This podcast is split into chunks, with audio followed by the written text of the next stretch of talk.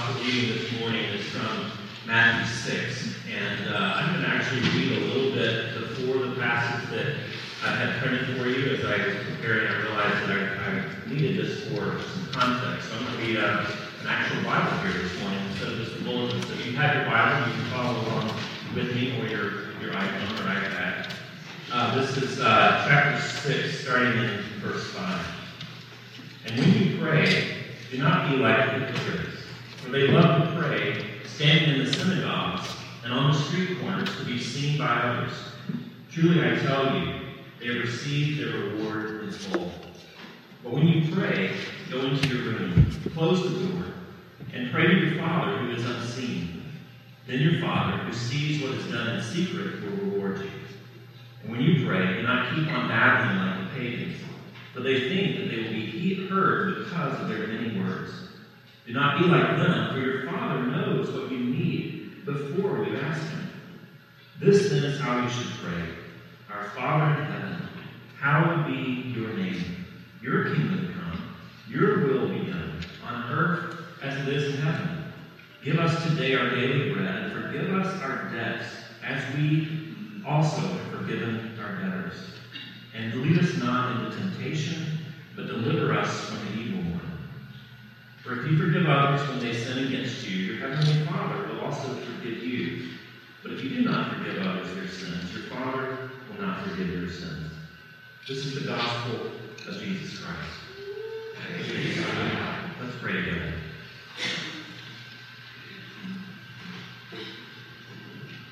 Father God, we ask you that you would meet us in this place. Some of us are believers this morning. We're rooted in your community, and yet, if we're honest, we find many doubts swirling around what we claim to be true and what we claim to believe. Others are wrestling with deep hurt, with disillusionment, with confusion. Some of us are fatigued. We're tired. We're cynical. Maybe we're just bored with life. We have no expectation that today will be any different than the hundreds that have come before. Father, wherever you find us this morning, would you meet us with your grace? Would you surprise us with hope? Would you walk into our doubts and confusion and patiently sit close to us? Would you teach us this morning what it would mean to truly define ourselves by you and your promises rather than all the frustrating and disappointing ways that we are told every day that we must return our personal worth. Teach us what it would mean to be made by you, to be fully healed by your gospel, to be continually made new by your restorative touch. Teach us this morning to believe. Teach us how we can relate to you, how we can be intimate with you on a daily basis, we pray. In Jesus' name, amen. So as we begin to talk about prayer, I have a confession to make, one that maybe you find really hard to believe, and maybe you'll find very easy to believe. But I struggle with prayer. And I've had seasons of my life where my prayer life has been very robust, seasons where it's been very normal. Some days I forget to pray. Other days when I pray, my prayer seems very lifeless and dead. And other days I pray with great expectation, great hope, and great vibrancy. Maybe that's distressing to you because the pastor is supposed to lead the congregation in prayer. And that's certainly true. The pastor is taught oftentimes to lead by example, have to be stronger and better at all of the spiritual disciplines. But maybe, hopefully, it's encouraging to you that I struggle with prayer because it means you're not alone. That the pastor struggles at times, oftentimes, with cultivating a vibrant, enjoyable, delightful, intimate prayer life. I hope it's the latter. I hope that does encourage you because prayer is challenging and pretending that it's not doesn't really help any of us. I've met people who are particularly gifted at prayer, where prayer comes very naturally and very easily, but those people are honestly very rare.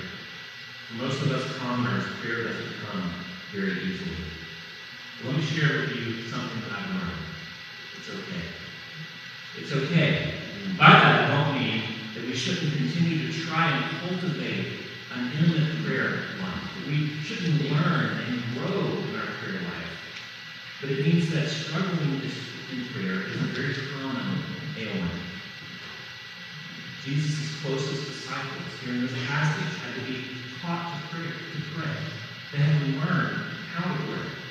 We're going to spend a few moments as we have the last number of weeks looking at a component in our liturgy. This time we're going to look at the prayers. The fact that we pray in worship. That we have a specific component, liturgical component that is given to the prayer.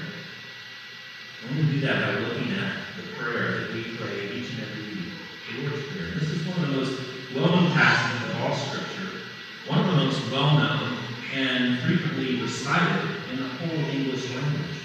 And it's 2,000 years old, but it's immensely relevant because we have this pace of technological innovation, this ability to manipulate data, manipulate our bodies, our cities, our problems. It gives us a sense of control, or at least with the next technological innovation, we'll be able to control this or that.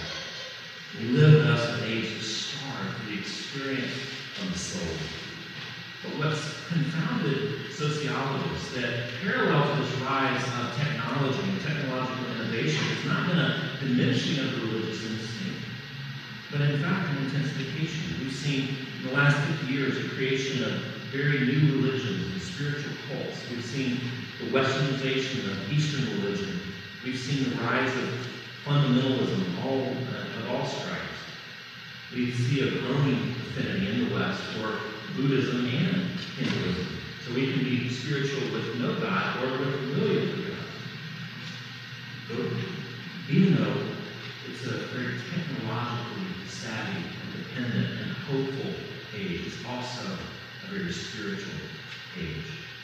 But as we all know, without the traditional guard, that we have an instinctual distrust of institutional religion and traditional paths, and particularly, if we're honest, Christianity. We're often willing to look outside ourselves for some clues to pray, to spirituality, but we want to retain editorial control over those pathways. And into that, Jesus gives us this prayer. Into that, we pray the Lord's Prayer each and every week, which challenges both the technological drive to commodify, control our world, and says that there's something out there, there's someone out there that cannot, that will not be controlled or commodified. And in the face of the creation of designer, self-made religions, Jesus says, here is the way that you're to approach God. Here's the way that you're to pray. Here's the path of true spirituality.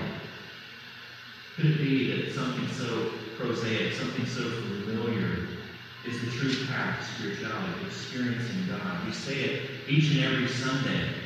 And so maybe the, the meaning, the significance has been locked away in our repetition of this prayer. Our house can be a fairly noisy place. We have four kids, and we have many kids that are friends who come over, and oftentimes we'll kind of just lose the fact, we won't be conscious of the fact, it's very noisy. It's very loud, and there's lots of things happening. But if we go out to dinner, then that noise becomes very apparent because we, we see everyone staring at us and wondering if we're going to quiet down. Suddenly the noise level becomes really noticeable. Well, I, I hope that this part of the liturgy, this part of our worship service will, will feel like that. That suddenly the, the noise will be turned up, the volume will come up, that you'll suddenly be alert to new possibilities in your prayer life and in the prayer life of the church. Now, context. He's teaching disciples who are very accustomed to prayer. But in the Jewish tradition, they're likely praying three times a day. That's where Jesus is giving his instruction. When you pray three times a day, here's how you pray. And so we should realize that even people that are doing that three times a day still need to learn. They still need practice. They still need to be taught how to pray. And what he's giving them, what he's giving us, is, is a model. It's not necessarily that we have to pray these exact same words every time we pray, but we can. But it's a model or a guide. It's to direct or approximate the type of prayer that we're to inhabit. And of course, we use this prayer in a scripted way, in a, in uh, a regular way, at least in every week. And maybe that seems to you to be rather artificial. It's easy to let your mind wander as we're praying. But what do we learn by being led in prayer? What do we learn by the fact that we participate in scripted prayers? Maybe that's unusual. Maybe that's not part of your heritage. Well, think about what normally Well, sometimes it's happiness, it's joy, it's recognition that something is going well in your life, and you want to praise God for that if you're a Christian. You want to give Him thanksgiving. And so, happiness, joy, delight prayer. Or more often, if we're honest, it's probably our felt needs. It's those things in our lives that we want God to intervene in. And it's implied in that that we need to convince God to get to work. And the emphasis is on me and on my life. When I pray in that way, I have a sense that I've started something, I've initiated something. But what happens in our liturgy? What happened a moment ago when Rachel came up and led us in prayer? She said, Let us pray. Which means that you didn't start anything. You're responding. Someone is leading you in prayer. And for a moment, your ego your felt needs are sidelined, at least for a moment. You begin to realize that prayer is not validated by our needs. It's not validated by our feelings, good or bad. But that God is the one that's taking initiative, that He's at work in other people, in His community. And we as individuals are brought into, invited into an already unfolding story. That's difficult. It's not impossible to learn how praying by ourselves. But praying together on Sunday morning, we learn over and over that prayer goes on without you. Whether you're feeling it or not, whether your coffee's kicking or not, whether you're still wondering if you turned your cell phone ringer on. Prayer is happening, and you are invited into prayer as recognition of God's unfolding story. It's already happening. You're participating rather than initiating. Now, of course, these hearers didn't only pray in gathered worship. As I said, they probably prayed three times a day, most of the time prayer. And he says in verse 6, But when you pray, go into your room, close the door, and pray to your Father who is unseen. I would submit that praying in a gathered way is primary, but it's not the only way liturgical prayer is meant to bleed over into your private life of prayer. It's the starting point, not the ending point. And so what do we do with this Lord's Prayer? Well, you can you can recite it. You can pray it word for word, or you can take the basic concepts in your personal prayer life. You can do praise and thanksgiving. You can acknowledge God's presence in your world and ask Him to be a part of His work in the world. You can do a time of confession of sin and praying for relationships. And then you can pray for daily needs. Daily needs are important, and God cares about them. That's the basic contour of the Lord's Prayer. So let the Lord's Prayer then be a stepping off point. And if prayer is not a regular part of your life already, don't shoot for the moon. Don't say tomorrow I'm going to pray for an hour and a half before work. Because you might sit there for an hour and a half, but you're not going to pray the whole time. And then the next day you probably won't sit there for an hour and a half. It'll be much shorter. Don't shoot for the moon, but start small. It's okay to start small. Carve out a few moments. Carve out five minutes. That you get ready five minutes early for work or for school, and you sit and contemplate. Pray through the Lord's Prayer in that context. Go for a walk. Pray while you're driving. Pray in your community group. Pray with some trusted friends. Prayer takes practice, and it takes repetition. And praying in these places, not just when we come to church, helps us bridge the distance between those two seemingly different and separate lives. We pray the Lord's Prayer, we understand the content of the Lord's Prayer, we begin to see that wall that divides our spiritual lives and our private lives. We see that wall come down. We see that instead we vitally connected. Jesus says, for example, in verse 12, forgive us our debts as we forgive our debtors. This prayer is talking about how do we relate to those who are opposed to us? How do we live with integrity? How do we begin to care for other people's needs, for other people who are right in front of us? Those who begin to have this deep inner life, this deep spiritual life, sees that life infecting and invading all of their life. That divide is no longer there, but it's interrelated. And that's the kind of prayer that Jesus is giving us here. It's a very earthy, very real, very practical prayer. And those who have this deep inner life, who commune with God, can't then ignore the needs of the, of the poor. They can't knowingly and willingly be dishonest. The forgiveness that you experience in this prayer is meant to be extended to others in your daily life. And conversely, the, the heart that's cold to other people's needs of forgiveness isn't fully understanding, isn't fully experiencing God's forgiveness. Now, there's two ways that Jesus says here that we can short circuit this sort of prayer. This sort of prayer that invades and affects all of our daily life as individuals and our life as a church. Two ways that we can short circuit it. He says, do not pray, one, like hypocrites. Do not pray, secondly, like the pagans. Now, he warns us, first of all, against this sort of ostentatious, ostentatious religious posturing that's present in his own faith tradition, as well as this practice of throwing up this cascade of words, hoping to somehow stumble on the, the magic formula, which was common in paganism. To the hypocrite and the Pharisee who prays to try and demonstrate their own he says that they love to pray standing in the synagogues and on the street corners to be seen by others. In that circumstance isn't a communion with God, but it's an, an act of pretense. It's an act, ultimately, of self-worship. These are religious, religious showmen that are looking for the admiration of their colleagues. And Jesus says, with terrible irony, that's all that they're going to get. That that's their reward. But if you do that, then people probably will notice, and some people will actually applaud you and be impressed.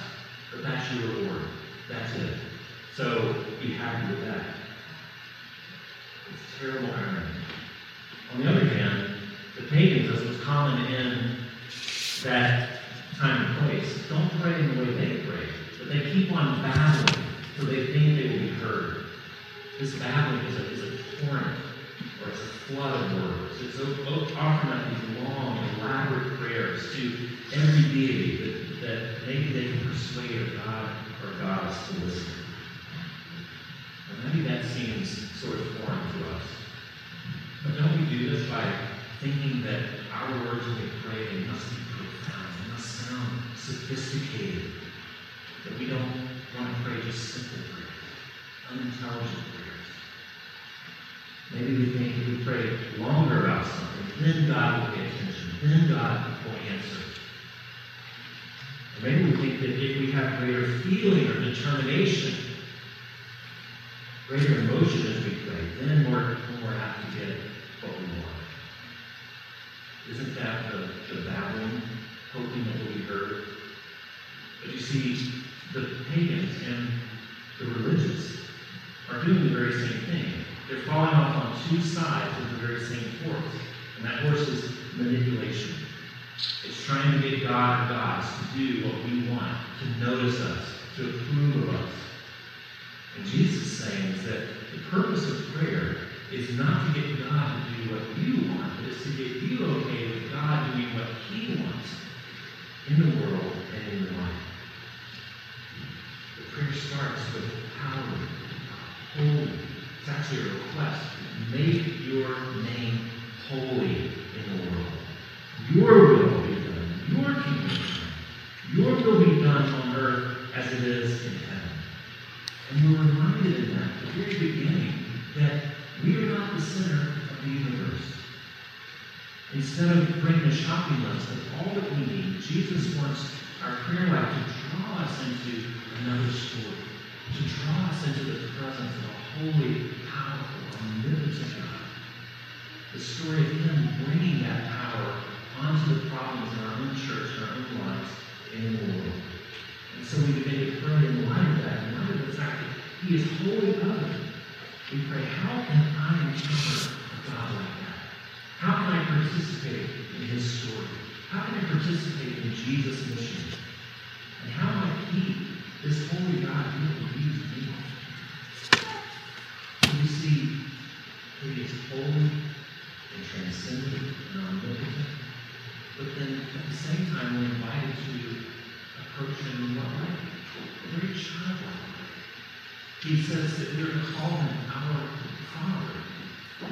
And Martin Luther, the great German reformer, said that in one sense the entire gospel is summarized in those two words that you as a sinner, that I as a sinner, are invited to respond to God, relate to God as children. He is a father. And a loving father to that, because the term underneath this father, it's a term of intimacy. It's a child, uh, a word a small child would use for his father. And the image that Jesus is trying to give us here is that this incredibly powerful, incredibly omnipotent, perfect, holy God invites us to come and sit in his lap and say, Dad, I have a problem, and I need you to make it right. Dad, I've done something wrong, and I need you to forgive me. Dad, what's our story? What's our, what's our family values? Where is life going? What is life all about? Dad, you help me understand these things. One of the reasons we don't battle on hoping to be heard is that your Father knows what you need before you ask Him.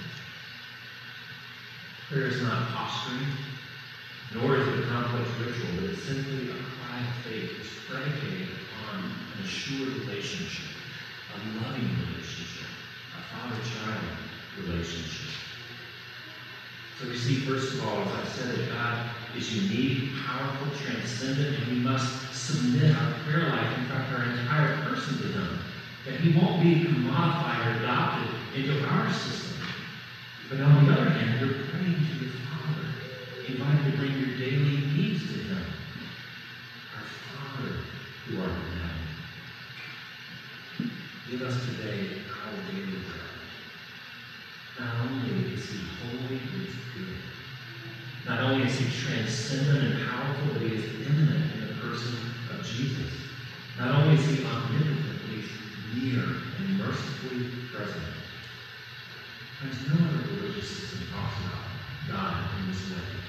No other designer religion comes up with this as the God of the universe. No one describes God in such powerful yet tender ways. He is holy and forgiving. And guess what? Jesus says, Our Father. He's talking to his disciples. He's talking to you and I. And saying, You are my brother. You are my sister. God the Father is our Father. You see what Jesus is doing? He's saying to all of us, to all of us with debts rather than merit, he says, God's not your Father. Not just my father, but your father, brother and sister. Come into my kingdom.